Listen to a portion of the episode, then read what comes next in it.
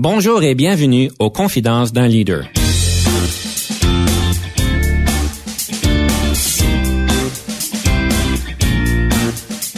Ici Denis Lévesque, coach de CAP. Nous avons donc l'honneur et le privilège de recevoir en studio des leaders qui ont marqué leur communauté afin d'apprendre de leur expérience et de s'inspirer de leur sagesse.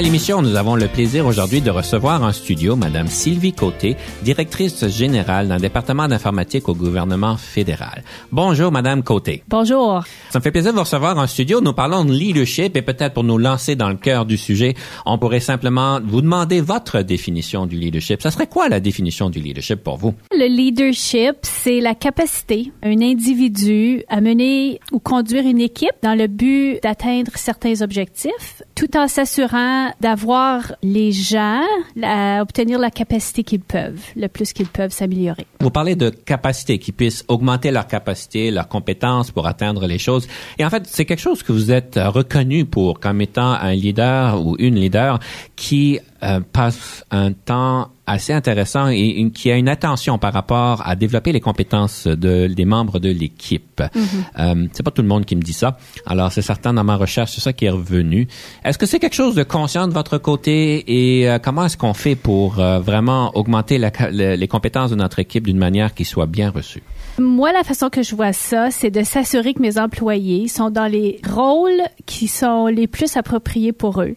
Donc, c'est là que je regarde euh, euh, quelles sont leurs forces, leurs faiblesses, les expériences qu'ils ont euh, réussies euh, dans leur carrière. Et puis, je les, c'est comme ça qu'on, je m'assure qu'ils sont bien situés. Puis, c'est comme ça, moi, que je crois qu'on réussit à avoir des résultats ou qu'on arrive à nos objectifs. Oui, c'est très important pour moi d'avoir des équipes puis des gens qui sont dans les rôles qui leur sont le plus appropriés. On regarde les personnes selon leurs compétences d'aujourd'hui. On regarde où est-ce qu'ils sont forts. Ça, c'est une conversation, je dirais, qui est assez facile, mais au niveau organisationnel, dans des grandes organisations, surtout, on pourrait dire même au gouvernement fédéral, c'est pas nécessairement facile de changer de rôle pour une personne d'une à l'autre. Il y a toutes sortes de conventions collectives, il y a toutes sortes de euh, prérequis, il y a des impressions, des attentes de différentes personnes. Euh, je présume que quand on rentre en fonction, des fois, on choisit pas nécessairement les différents rôles et que les personnes ont. Comment qu'on fait pour réarranger les choses quand on voit qu'il y a peut-être pas euh, euh, un bon fit partout. Du côté de la fonction publique ou du gouvernement fédéral, on a quand même l'opportunité de bouger les employés au même niveau, horizontalement quelque chose que j'utilise souvent. On est toujours dans le secteur de l'informatique, donc les gens de base ont les expériences, ont les ont l'éducation qui est nécessaire. Donc c'est plus d'aller voir après qui recherchent comme euh, carrière et puis de les mettre dans ces postes-là. Donc, il y a ces possibilités-là. On s'assure que moi et mon équipe, on fait du mentorat, on s'assure de, de, voir ce que les gens ont besoin. Les plans de carrière et de, de formation sont, sont très importantes là, pour moi et pour mon équipe. Est-ce que vous avez une formule au niveau de la formation? Je sais qu'il y a beaucoup de monde qui parle de la formation, que c'est important. Et mon expérience en haute technologie et en informatique, c'est que euh, on va mettre, on va primer la technique, si on peut dire. Et dans certains au niveau high-tech, on s'attend que vous ayez les compétences. Donc, on met pas nécessairement énormément de, de, temps sur la formation. Je suis ravi de voir que vous en mettez. Mais est-ce que vous avez une formule? Est-ce que tout le monde devrait avoir une journée de formation par année, cinq journées de formation, devrait tout faire un MBA à chaque cinq ans? Je sais pas. Ça va encore avec ce que les gens veulent comme carrière. Et puis, moi, la formation, ça a plusieurs aspects. On regarde euh, faire du shadowing, on regarde euh, aller passer une semaine avec un autre groupe. Il y a plein de façons d'avoir de la formation. C'est pas seulement dans une classe, aller apprendre du technique. Donc, c'est vraiment, là, c'est le plan qu'on met en place avec tous nos employés. Vous faites un peu allusion à la formule 70-20-10. Je sais pas si vous la connaissez, la formule 70-20-10. Non. C'est que, en fait, en salle de classe, euh, on apprend 10 ouais. des compétences. En coaching, en mentorat, on en apprend 20 et c'est vraiment au milieu du travail, en appliquant les compétences qu'on en apprend 70. Alors, euh, je trouve ça rafraîchissant que vous avez quand même bien compris la formule sans savoir qu'elle existait. Voilà. Extraordinaire. Fantastique. Ceci me rappelle peut-être à la prochaine question. Euh, je sais qu'on parle de leadership. Pour vous, un bon patron, ça a l'air à quoi? Pour moi, un bon patron, c'est quelqu'un qui donne la direction de c'est quoi les objectifs, où on veut aller, et en même temps qui va s'assurer qu'on a les outils, que les employés, qu'on a tous les outils nécessaires pour réussir. Un environnement qui est sain, un environnement où euh, tout le monde peut donner son opinion, mais à un moment donné, quand une décision a besoin d'être prise, la, la, décision va être prise par euh, le leader donner des directions claires. Souvent, ça, c'est un effet cascade de la haute direction, d'après ce que je comprends, peut-être même dans votre domaine. Créer un environnement.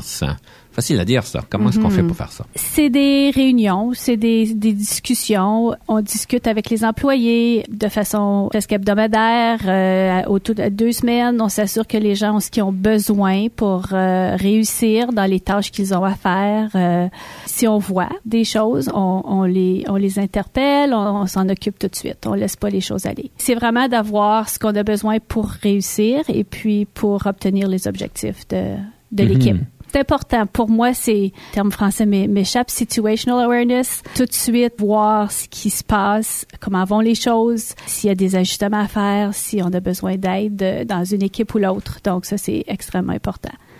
Est-ce que ça serait une vue périphérique? Oui, c'est peut-être, oui. C'est ça. C'est un terme qu'on a utilisé pour vous décrire en plus, que vous avez une bonne vue périphérique. vous savez bien qu'est-ce qui se passe autour à tous les niveaux, mais pas juste au niveau de l'organisation, mais aussi à l'extérieur, ce qui fait penser que vous êtes une personne en tant que leader qui est, je dirais, approchable. On est capable de, de parler avec vous de pop culture, aussi bien de cinéma, de voyage, que de choses sérieuses au travail. Mm-hmm. Je pense que ça va dans ma perspective de bien balancer travail et famille ou travail et autre chose dans la vie. Donc, euh, oui. Il nous mène à la question du jour. Vous savez, c'est mm. quoi la question du jour? Non. La fameuse formule d'équilibre travail et maison. Pour vous, la formule d'un équilibre travail et maison et vie familiale, c'est quoi votre formule? Moi, j'essaie toujours, une fois que j'ai compléter ma journée, de me dire maintenant je passe à l'autre aspect de ma vie. Donc c'est maintenant le, côté familial, c'est le côté social. C'est sûr que je dois m'assurer que tout va bien du côté du bureau, mais quand je suis au travail, je suis là à 100%. Et puis après, quand je suis à la maison, euh, je suis dans ce côté social-là à 100%. Nous allons passer à la première chanson, une manière de pouvoir nous permettre de vous connaître d'un différent angle. Alors, quelle serait cette première chanson et pourquoi l'avez-vous choisie? J'ai choisi, la, ma première chanson, c'est les Kokomo de Beach Boys, qui, tantôt, tu parlais de vacances. Pour moi, ça, c'est une des chansons spéciales qu'on on écoute quand on, part en vacances. Je pense que, ben, moi, c'est important, les vacances. Euh, ça fait partie, justement, de l'équilibre. Euh, donc, ça, c'est une chanson euh, spéciale pour le temps des vacances. Ben, fantastique. Alors, nous écoutons euh, Kokomo avec les Beach Boys et ensuite, nous prenons une petite pause. Aruba, Jamaica, ooh, I wanna take you. Bermuda, Bahama, come on, pretty mama. Key Largo, Montego, baby, why don't we go? Jamaica, off the Florida Keys. There's a place called Kokomo. That's where you wanna go to get away from it all. bodies in the sand. Tropical drink melting in your hand. We'll be falling in love to the rhythm of a steel drum band. Down in Kokomo. Aruba,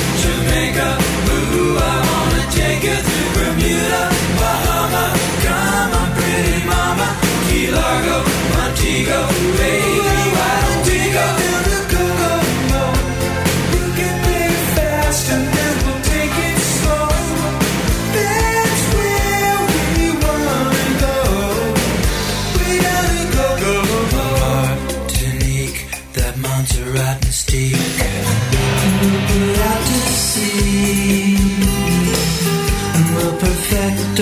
chemistry. By and by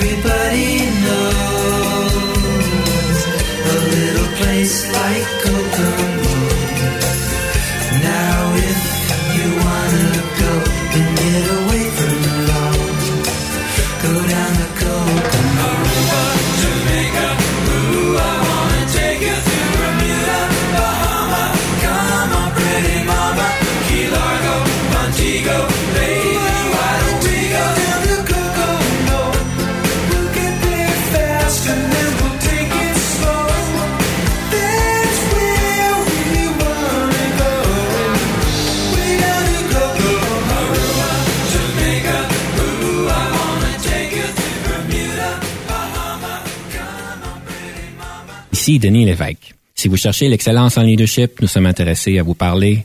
Venez nous visiter à solutionoptigestion.ca.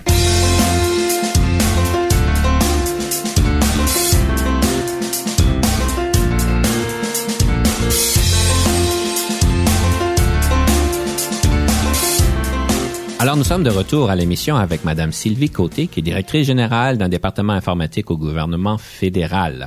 Une chose qu'on parle souvent en informatique, c'est cette transition d'une personne qui est un expert technique à un rôle de leadership et un rôle plus stratégique. Est-ce que vous pourriez peut-être nous décrire comment vous-même vous l'avez vécu cette transition? Parce que je présume que vous l'avez vécu cette transition-là. Oui, je crois de, par exemple que il y, a, y a quand même des activités qu'on fait au niveau technique.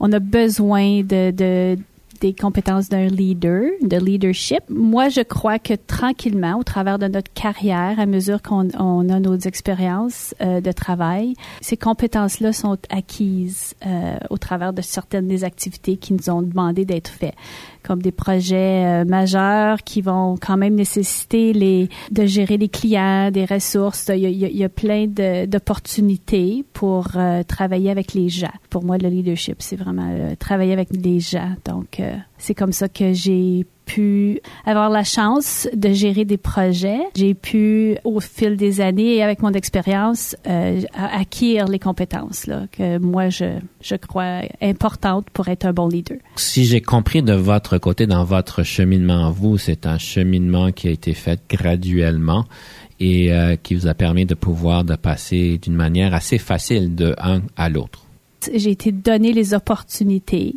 comme de gérer des projets euh, assez euh, majeurs dans l'organisation qui m'ont permis justement, oui, d'acquérir ces compétences. Une chose que je me pose comme question, c'est en tant que leader en informatique, est-ce que c'est vraiment important d'avoir une compétence technique accrue? Les compétences de base, les concepts, c'est sûr qu'il faut les euh, faut les comprendre, il faut les, avoir les connaissances. C'est sûr qu'en montant dans l'organisation, on fait de moins de moins en moins le hands-on comme on dit du côté technique, mais comprendre les grands concepts pour s'assurer justement que les tendances pour le futur qu'on les met en place puis qu'on se positionne pour être prêt pour les, les tendances euh, informatiques. Alors ça veut dire que vous connaissez euh, les big data et les clouds et puis les iPad. Exactement. Une des choses que, en tant que leader, qu'on doit travailler avec de plus en plus, le plus qu'on monte, ce sont des budgets. Et en fait, j'ai jamais vraiment parlé de budget, de compétences budgétaires avec euh, mes euh, mes invités, mais il semblerait que vous êtes une personne qui est quand même euh, très bonne à ce niveau-là. Vous êtes une très bonne mentor sur comment gérer les budgets. C'est quoi que ça prend pour être bon à gérer des budgets? Moi, je pense que c'est vraiment d'organiser, coordonner les données puis s'assurer qu'on suit bien ce qui est à faire. Je pense qu'en travaillant au gouvernement fédéral, c'est important de, de bien gérer les fonds qui nous sont donnés. Donc, il faut s'assurer justement qu'on sait quel projet, les coûts, euh, les ressources qu'on a et puis euh, faire le, le plus qu'on peut avec les ressources qu'on a.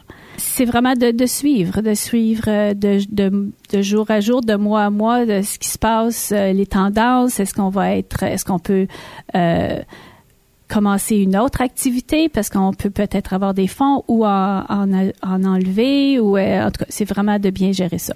dans mon expérience, il y a quand même des guides assez assez importantes au niveau du gouvernement fédéral sur ce qui est faisable, ce qui est pas faisable, qu'est-ce qu'on peut acheter, qu'est-ce qu'on peut pas acheter, tout ce genre de choses là.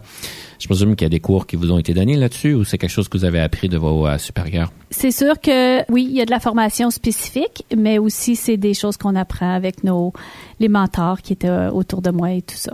Est-ce qu'il y a quelque chose en particulier que vous avez trouvé qui rendait votre vie facile au niveau des budgets? Est-ce qu'il y a un moment où vous dites, ah, ça, une fois que vous l'avez compris, une fois que vous avez trouvé ce truc-là, est-ce qu'il y a quelque chose en particulier qui rend la vie facile? Parce que, évidemment, quand on parle d'un budget de 10 000 dollars, c'est une chose, mais quand on parle des multimillions de dollars, et dans certains cas au gouvernement fédéral, je sais que certaines personnes, c'est des milliards de dollars. Est-ce qu'il y a un petit truc que vous auriez à partager?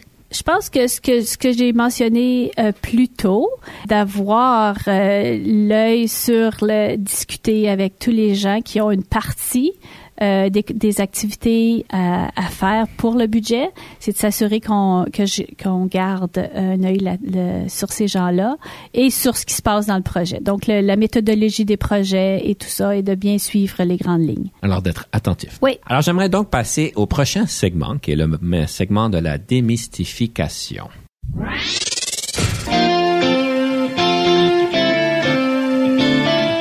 Alors, Madame euh, Côté, quel est ce mythe que vous voudriez démystifier? Moi, j'entends souvent que les leaders sont au cadre supérieur et je, je crois, comme je l'ai un peu mentionné plus tôt, euh, que le leadership se trouve à tous les niveaux. De, des gens qui sont, euh, qui vont une activité à, à faire, aussitôt que quelqu'un a des, des du travail à faire avec une autre personne qui peut exercer le, la carrière de cette personne-là, euh, qui peut voir les activités qu'ils vont faire, euh, qui vont gérer euh, ce qu'ils cherchent à faire déjà. Euh, ça, c'est des leaders. On les a à tous les niveaux.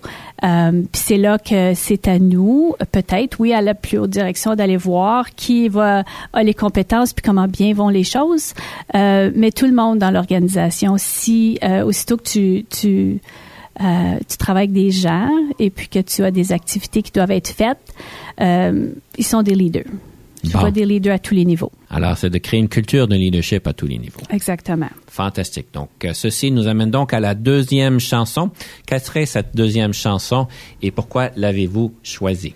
C'est Games Without Frontier de Peter Gabriel. Peter Gabriel, c'est mon chanteur euh, préféré. Je pense que je me je donne un peu mon âge ici là, mais euh, c'est ça. Games Without Frontier, c'est c'est le message d'essayer d'avoir moins de guerre, euh, que les pays soient ensemble. c'est une, une, chanson qui me tient à cœur. Alors, Game Without Frontier de Monsieur Peter Gabriel et ensuite nous prenons une petite pause.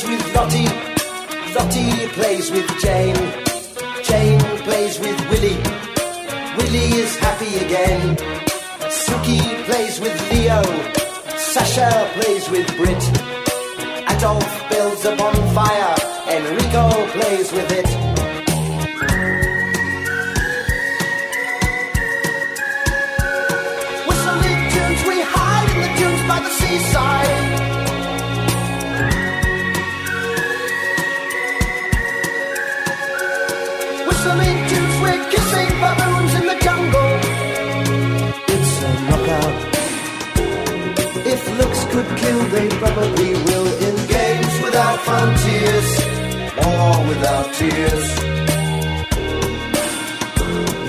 If looks could kill, they probably will in games without frontiers, war without tears. Games without frontiers, war without tears.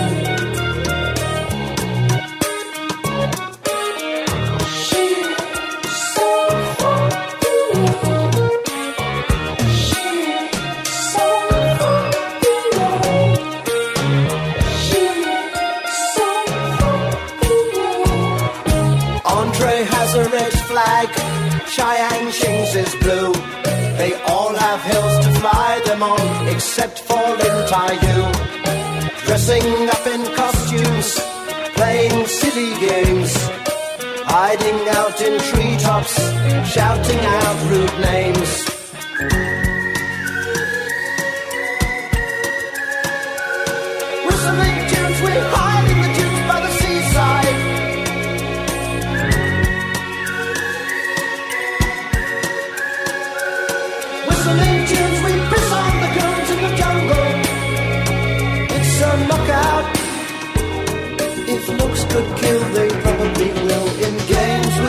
Without frontiers, war without tears.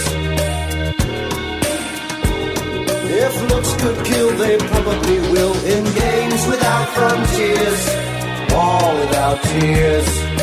Games without frontiers, war without tears.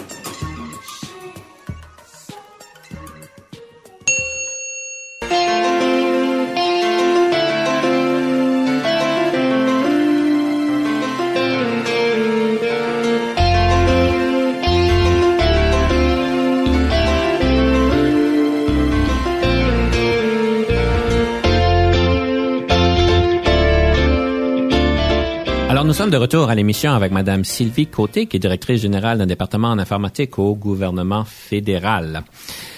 Donc, euh, on parle évidemment d'un contexte de gouvernement fédéral. Je sais qu'il y a des décisions à faire, comme partout d'ailleurs. Et puis, une des choses que vous êtes bien reconnu, c'est que vous êtes quelqu'un qui est euh, convaincu de vos décisions, si on peut dire. Et puis ça, ça demande quand même un processus décisionnel qui a l'air quand même bien établi et bien apprécié par euh, vos employés. Parlez-moi un peu de comment est-ce que vous prenez des décisions, parce que c'est des décisions d'envergure que vous avez à prendre, et comment est-ce que vous faites pour avoir cette conviction, parce que je présume, surtout dans votre domaine, qu'il y a place de se faire euh, critiquer, de se faire pointer du doigt, de se faire questionner sur ces décisions qu'on aurait pu prendre. Mhm.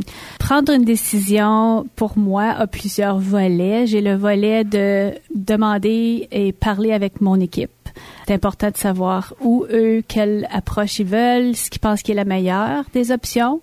Euh, ensuite, j'ai toujours mes collègues horizontales, donc je vais voir euh, les gens avec qui je travaille du côté euh, horizontal. Et aussi, naturellement, je vais aller m'assurer de mon patron, le plus haut. Donc, la- la- les cadres supérieurs à moi. On a toujours un, un patron plus haut. Donc, euh, c'est toujours de regarder aux trois niveaux. Euh, et après, avec ce que je me, j'ai réussi d'avoir comme, euh, comme information, euh, comme option qui est la meilleure de, de, de tout le monde, c'est là que moi, je prends euh, ma décision et j'informe tout, euh, mon équipe et on, on va de l'avant. Maintenant, il y a toujours place à des changements. Ça, je pense que c'est extrêmement important. Euh, des fois, on prend peut-être pas la meilleure, euh, où il y a des choses qui changent en cours, de en parcours, cours de- Mhm. et euh, on fait les changements nécessaires. Ça, c'est c'est aussi important. Cette capacité de bien articuler les fondements de votre décision devient de plus en plus importante. Oui. J'aimerais donc parler d'un livre à ce point-ci. Est-ce qu'il y a un livre sur le leadership qui vous a marqué, qui a marqué votre cheminement?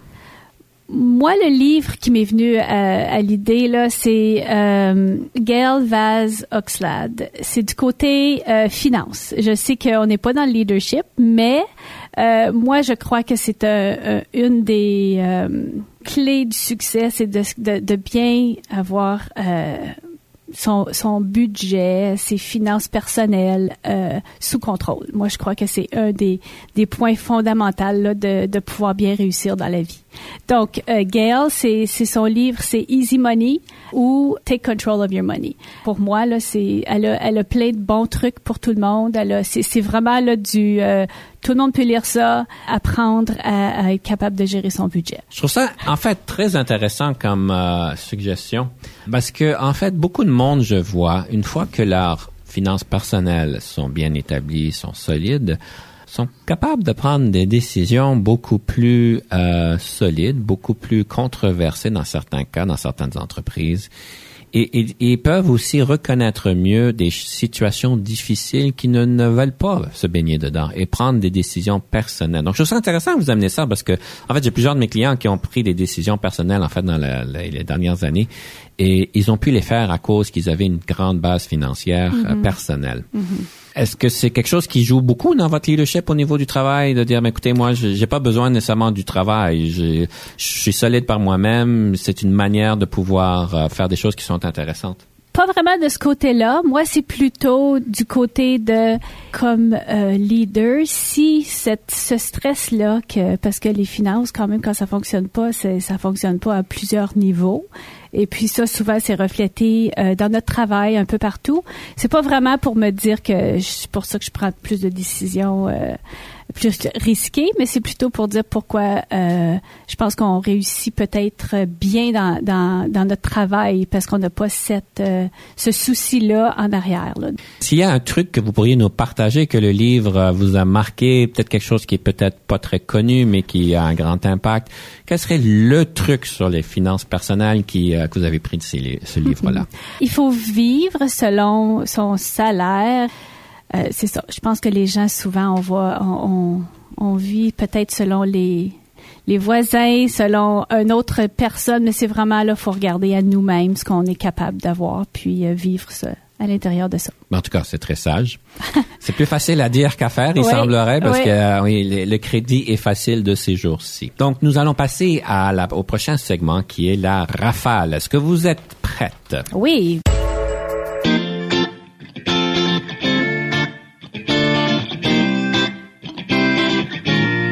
Le leadership, est-ce inné ou acquis? Moi, je vois comme les deux. Les deux sont possibles. Avez-vous toujours de- voulu devenir un leader ou est-ce un parcours de circonstances? Parcours de circonstances. Je vous nomme cinq leaders dans l'histoire. Lequel, laquelle préférez-vous? Gandhi, Napoléon, Lester B. Person, Nelson Mandela ou Louis Riel? Gandhi, je pense que ça va aussi avec mon autre chanson. Là, c'est la paix. euh, le message qu'il apporte est, est extrêmement important. La différence entre le leadership et la gestion? Le leadership, c'est vraiment euh, avec les gens. On parle de gens. La gestion, c'est toutes les autres activités qui vont autour euh, de l'activité, Euh, les ressources humaines, ressources euh, financières, euh, les processus, euh, tout ce qui le reste qui en est. Avez-vous déjà travaillé avec un coach? Et si oui, qu'est-ce que ceci vous a donné? Mentor, pas avec un coach, euh, mais mentor, euh, c'est ça a été super important. La meilleure formation en leadership que vous avez jamais eue? C'est encore un mentor pour Parfait. moi. C'est le, le- vraiment le vécu, c'est le travail. Quelle marque de voiture conduisez-vous? Une Ford Focus. Votre passe-temps préféré? La cuisine. Le nombre d'heures moyennes que vous passez au bureau? Je dirais 45 heures. En tant que leader, qu'est-ce qui vous frustre au travail? Les rumeurs. En tant que leader, qu'est-ce qui vous rend heureuse? La réussite. La réussite des, des activités qu'on a à faire et la réussite euh, des employés. Je vous donne quatre qualificatifs. Situez-vous par rapport à ceux-ci. Créative, bagarreur, cérébrale, envieuse. Créative. Si vous n'étiez pas devenu un leader, qu'auriez-vous voulu devenir? Avocate. Merci bien. Et sur ce, nous prenons une petite pause. Nous sommes de retour rapidement.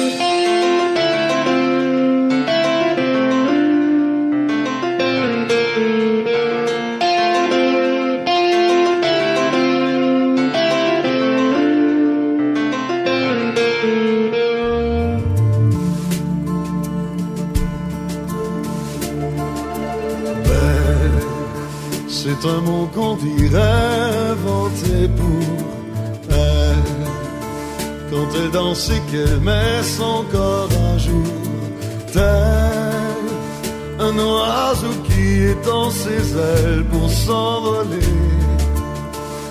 Alors je sens l'enfer s'ouvrir sous mes pieds. J'ai posé mes yeux sous sa robe de gitane. À quoi me sert encore de prier Notre-Dame? Celui qui lui jettera la première pierre, celui-là ne mérite pas d'être sur terre. Oh Lucifer, oh laisse-moi rien qu'une fois glisser mes doigts dans les cheveux d'Esmeralda.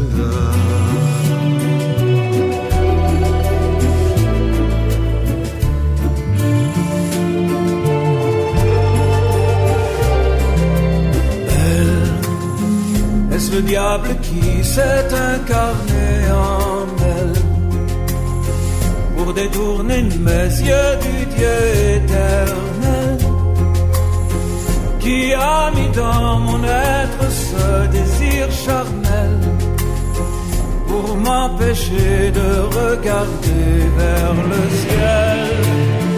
Elle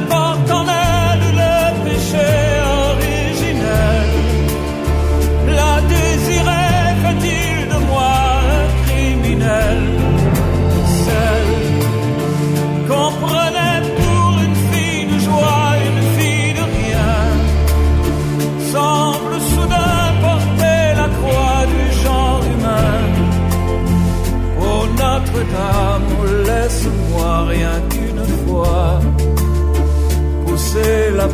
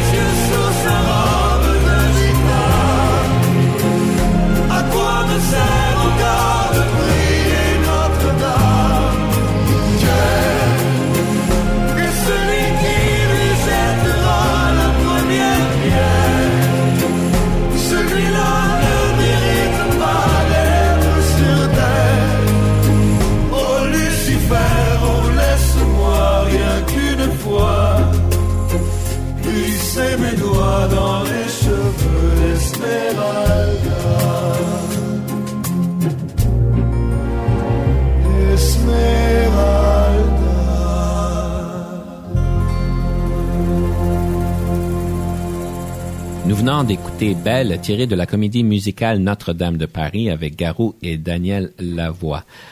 Madame Côté, pourquoi avez-vous choisi cette chanson-là? Ce musical de Luc Plamondon a été extraordinaire pour le- les, francophones euh, du Canada. Euh, et j'ai moi ben moi j'ai bien aimé et euh, en particulier cette chanson là. Je sais qu'on parle souvent des micro-managers et qu'on ne veut pas en avoir un sur notre dos. Et il semblerait que vous ne l'êtes pas. Euh, Est-ce que c'est conscient de pas être un micromanager et, euh, et Pourquoi vous ne l'êtes pas? Moi, je crois que le style du leader, euh, c'est exactement doit être euh, différent pour chaque personne. Donc, euh, certaines personnes ont besoin d'être euh, un peu avoir être Un peu plus encadré. un peu plus encadré, ou d'autres, euh, on peut, comme tu dis là, le, le, le style le micromanager, c'est c'est pas nécessaire. Donc, je varie vraiment mon style dépendant des employés. Euh, c'est pour ça que ceux qui en ont, c'est pas nécessaire, ou je m'attends qu'ils vont venir consulter ou venir me discuter quand ils ont vraiment besoin d'aide. C'est à ce moment-là que euh, j'ai, je, je, je suis contente de les avoir puis de qui, qui, qui m'apportent ces, ces problèmes-là.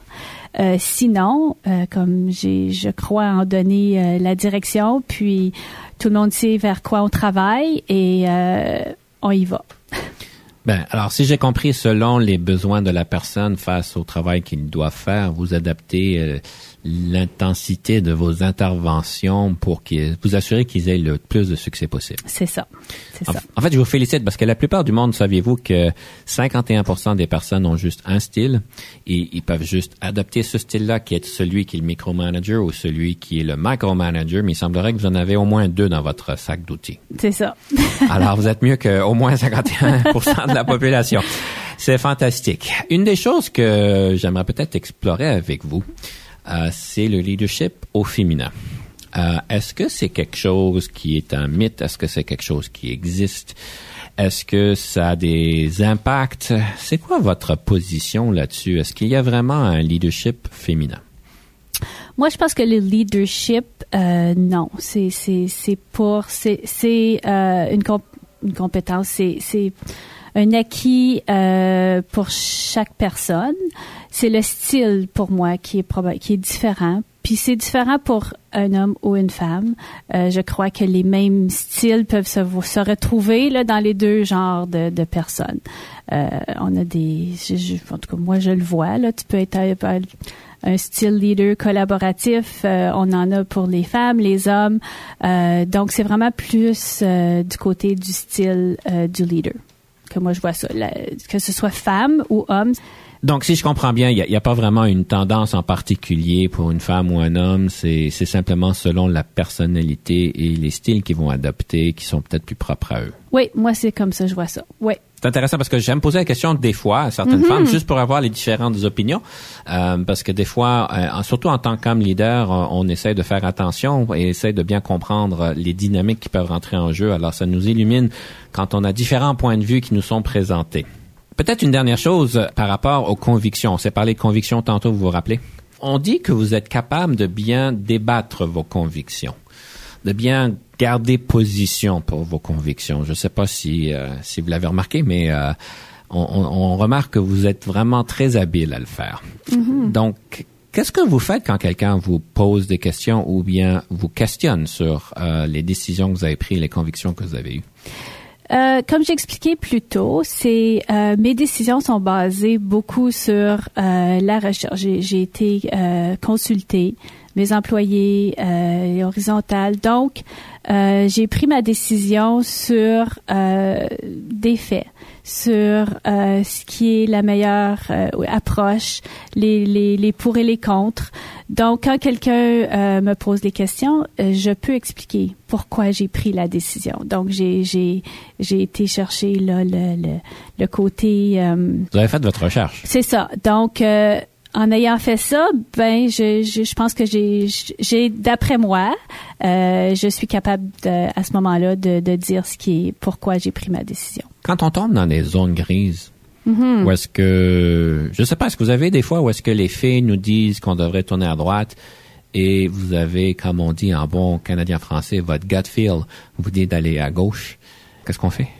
Moi, de- dans ces genres-là, c'est je vais aller quelquefois, c'est que je, je fais des pauses. Et puis euh, on va vérifier, euh, on va consulter, on va voir si quelqu'un peut venir faire euh, une révision de ce qui est en train de, de la façon qu'on approche euh, soit l'activité ou le projet euh, pour s'assurer là que comme tu dis quand un gut feeling on peut euh, réajuster mais s'assurer d'aller chercher peut-être de l'aide extérieure ou quelquefois à l'intérieur interne pour faire sûr que qu'on est vraiment dans la bonne direction. Est-ce que vous avez déjà pris des décisions qui étaient plus basées sur l'impression, euh, le gut feel, plus que les données? Oui, ça l'arrive, c'est sûr, là. Mais euh, je peux, j'essaie de penser, là, mais c'est sûr que oui, ça, c'est vraiment parce que faut toujours regarder. Moi, ce que je trouve, c'est, tu sais, pour un leader, c'est d'être flexible, euh, c'est d'être euh, prêt au changement. Donc, euh, c'est, être capable de, de de changer parce que je pense que c'est, une des qualités d'un, bon leader. Euh, donc, euh, oui, souvent, ça s'est arrivé que je vais avec les gut feelings. D'accord. Je sais qu'en leadership, on parle beaucoup de théorie. Est-ce qu'il y a une différence entre la théorie du leadership et la pratique? Oui, c'est comme aller, euh, je pense, euh, quand on va dans les euh, à l'université, au collège, il y a la théorie, mais après il y a la pratique. Quand on arrive sur le le, le, le travail et ce qu'il y a à faire comme travail, oui, c'est sûr. Euh, je pense que on essaie toujours de quand on a à le vivre et c'est pour ça que l'expérience, euh, euh, les les activités qu'on fait, les projets qu'on a pu gérer, c'est là qu'on voit vraiment là, la pratique, euh, puis comment on fonctionne, puis on, gère avec euh, tout ce que tout ce que ça apporte. Si on regarde dans le futur, euh, qu'est-ce que vous diriez qui est le plus grand défi au niveau du leadership euh, au Canada, au niveau de la fonction publique? Quand vous regardiez les 5, 10, 15 prochaines années, qu'est-ce que vous diriez qui serait le plus grand défi? Moi, je pense qu'on on a plusieurs gens qui euh, qui vont euh, à la retraite. Donc, c'est s'assurer que nos plans de, de succession sont là, euh, qu'on travaille bien avec les, les nouveaux qui arrivent là euh, dans le, le secteur du travail, euh, dans le domaine du travail, puis qu'on les euh, qu'on leur donne les outils. Donc, il faut vraiment euh, faire le c'est ça, s'assurer que eux vont avoir les outils nécessaires, puis qu'on est là pour faire le, le, mentorship. Mhm. Une des choses que plusieurs de mes clients me disent, c'est que euh, cette dynamique-là, comme vous dites, est très importante, même au niveau euh, des organisations privées. Beaucoup d'attention est donnée à, si on peut dire, mousser à cette nouvelle génération de leaders. Et je ne sais pas si vous êtes d'accord. hein, beaucoup de monde vont dire que euh, il faut passer plus de temps à les former. Il faut passer plus de temps à leur donner du mentoring parce que au niveau de l'expérience, ils ont peut-être moins de la maturité de l'expérience que d'autres. Euh, que nous, peut-être, on a pu avoir à une progression lente par rapport au niveau du leadership et ces personnes-là assument des, des postes au niveau du leadership plus rapidement que, que, que notre génération, on pourrait dire. Est-ce que c'est quelque chose que vous êtes d'accord avec euh, ce genre de déclaration-là? Plus ou moins. Moi, je crois que ils apportent leur style, ils apportent leur façon de faire, ils apportent. euh, moi, je suis ouvert à dire, regarde, euh, si tu trouves des façons différentes d'approcher les, les, les activités, les projets, euh, on va de l'avant. Moi, je suis ouverte à ça. Donc, euh, non, plus ou moins. Ben écoutez, Madame Côté, je vous remercie énormément pour votre temps et votre sagesse. On aimerait donc conclure notre émission par une citation, question de inspirer nos auditeurs, une citation sur le leadership. Quelle serait cette citation que vous avez à nous proposer? Moi, une chose que j'aime beaucoup, c'est avant que vous soyez un leader, le succès concerne votre propre croissance. Quand vous devenez un leader, le succès concerne la croissance des autres. Moi, je pense que ça, c'est super important. C'est une très belle citation, ça. Alors, lorsque vous voulez devenir un leader, le succès dépend de votre succès, mais quand vous êtes un leader, le ça. succès dépend des autres. Exactement. Madame Côté, très bonne manière de finir l'émission. Je vous remercie beaucoup de votre temps et de votre sagesse. Merci de, de l'invitation. Ça m'a fait plaisir. Et chers auditeurs, donc, euh, je vais vous suggérer de réfléchir à cette citation. Où est-ce que le succès dépend de vous-même ou des autres à ce point-ci? Merci bien et à la prochaine.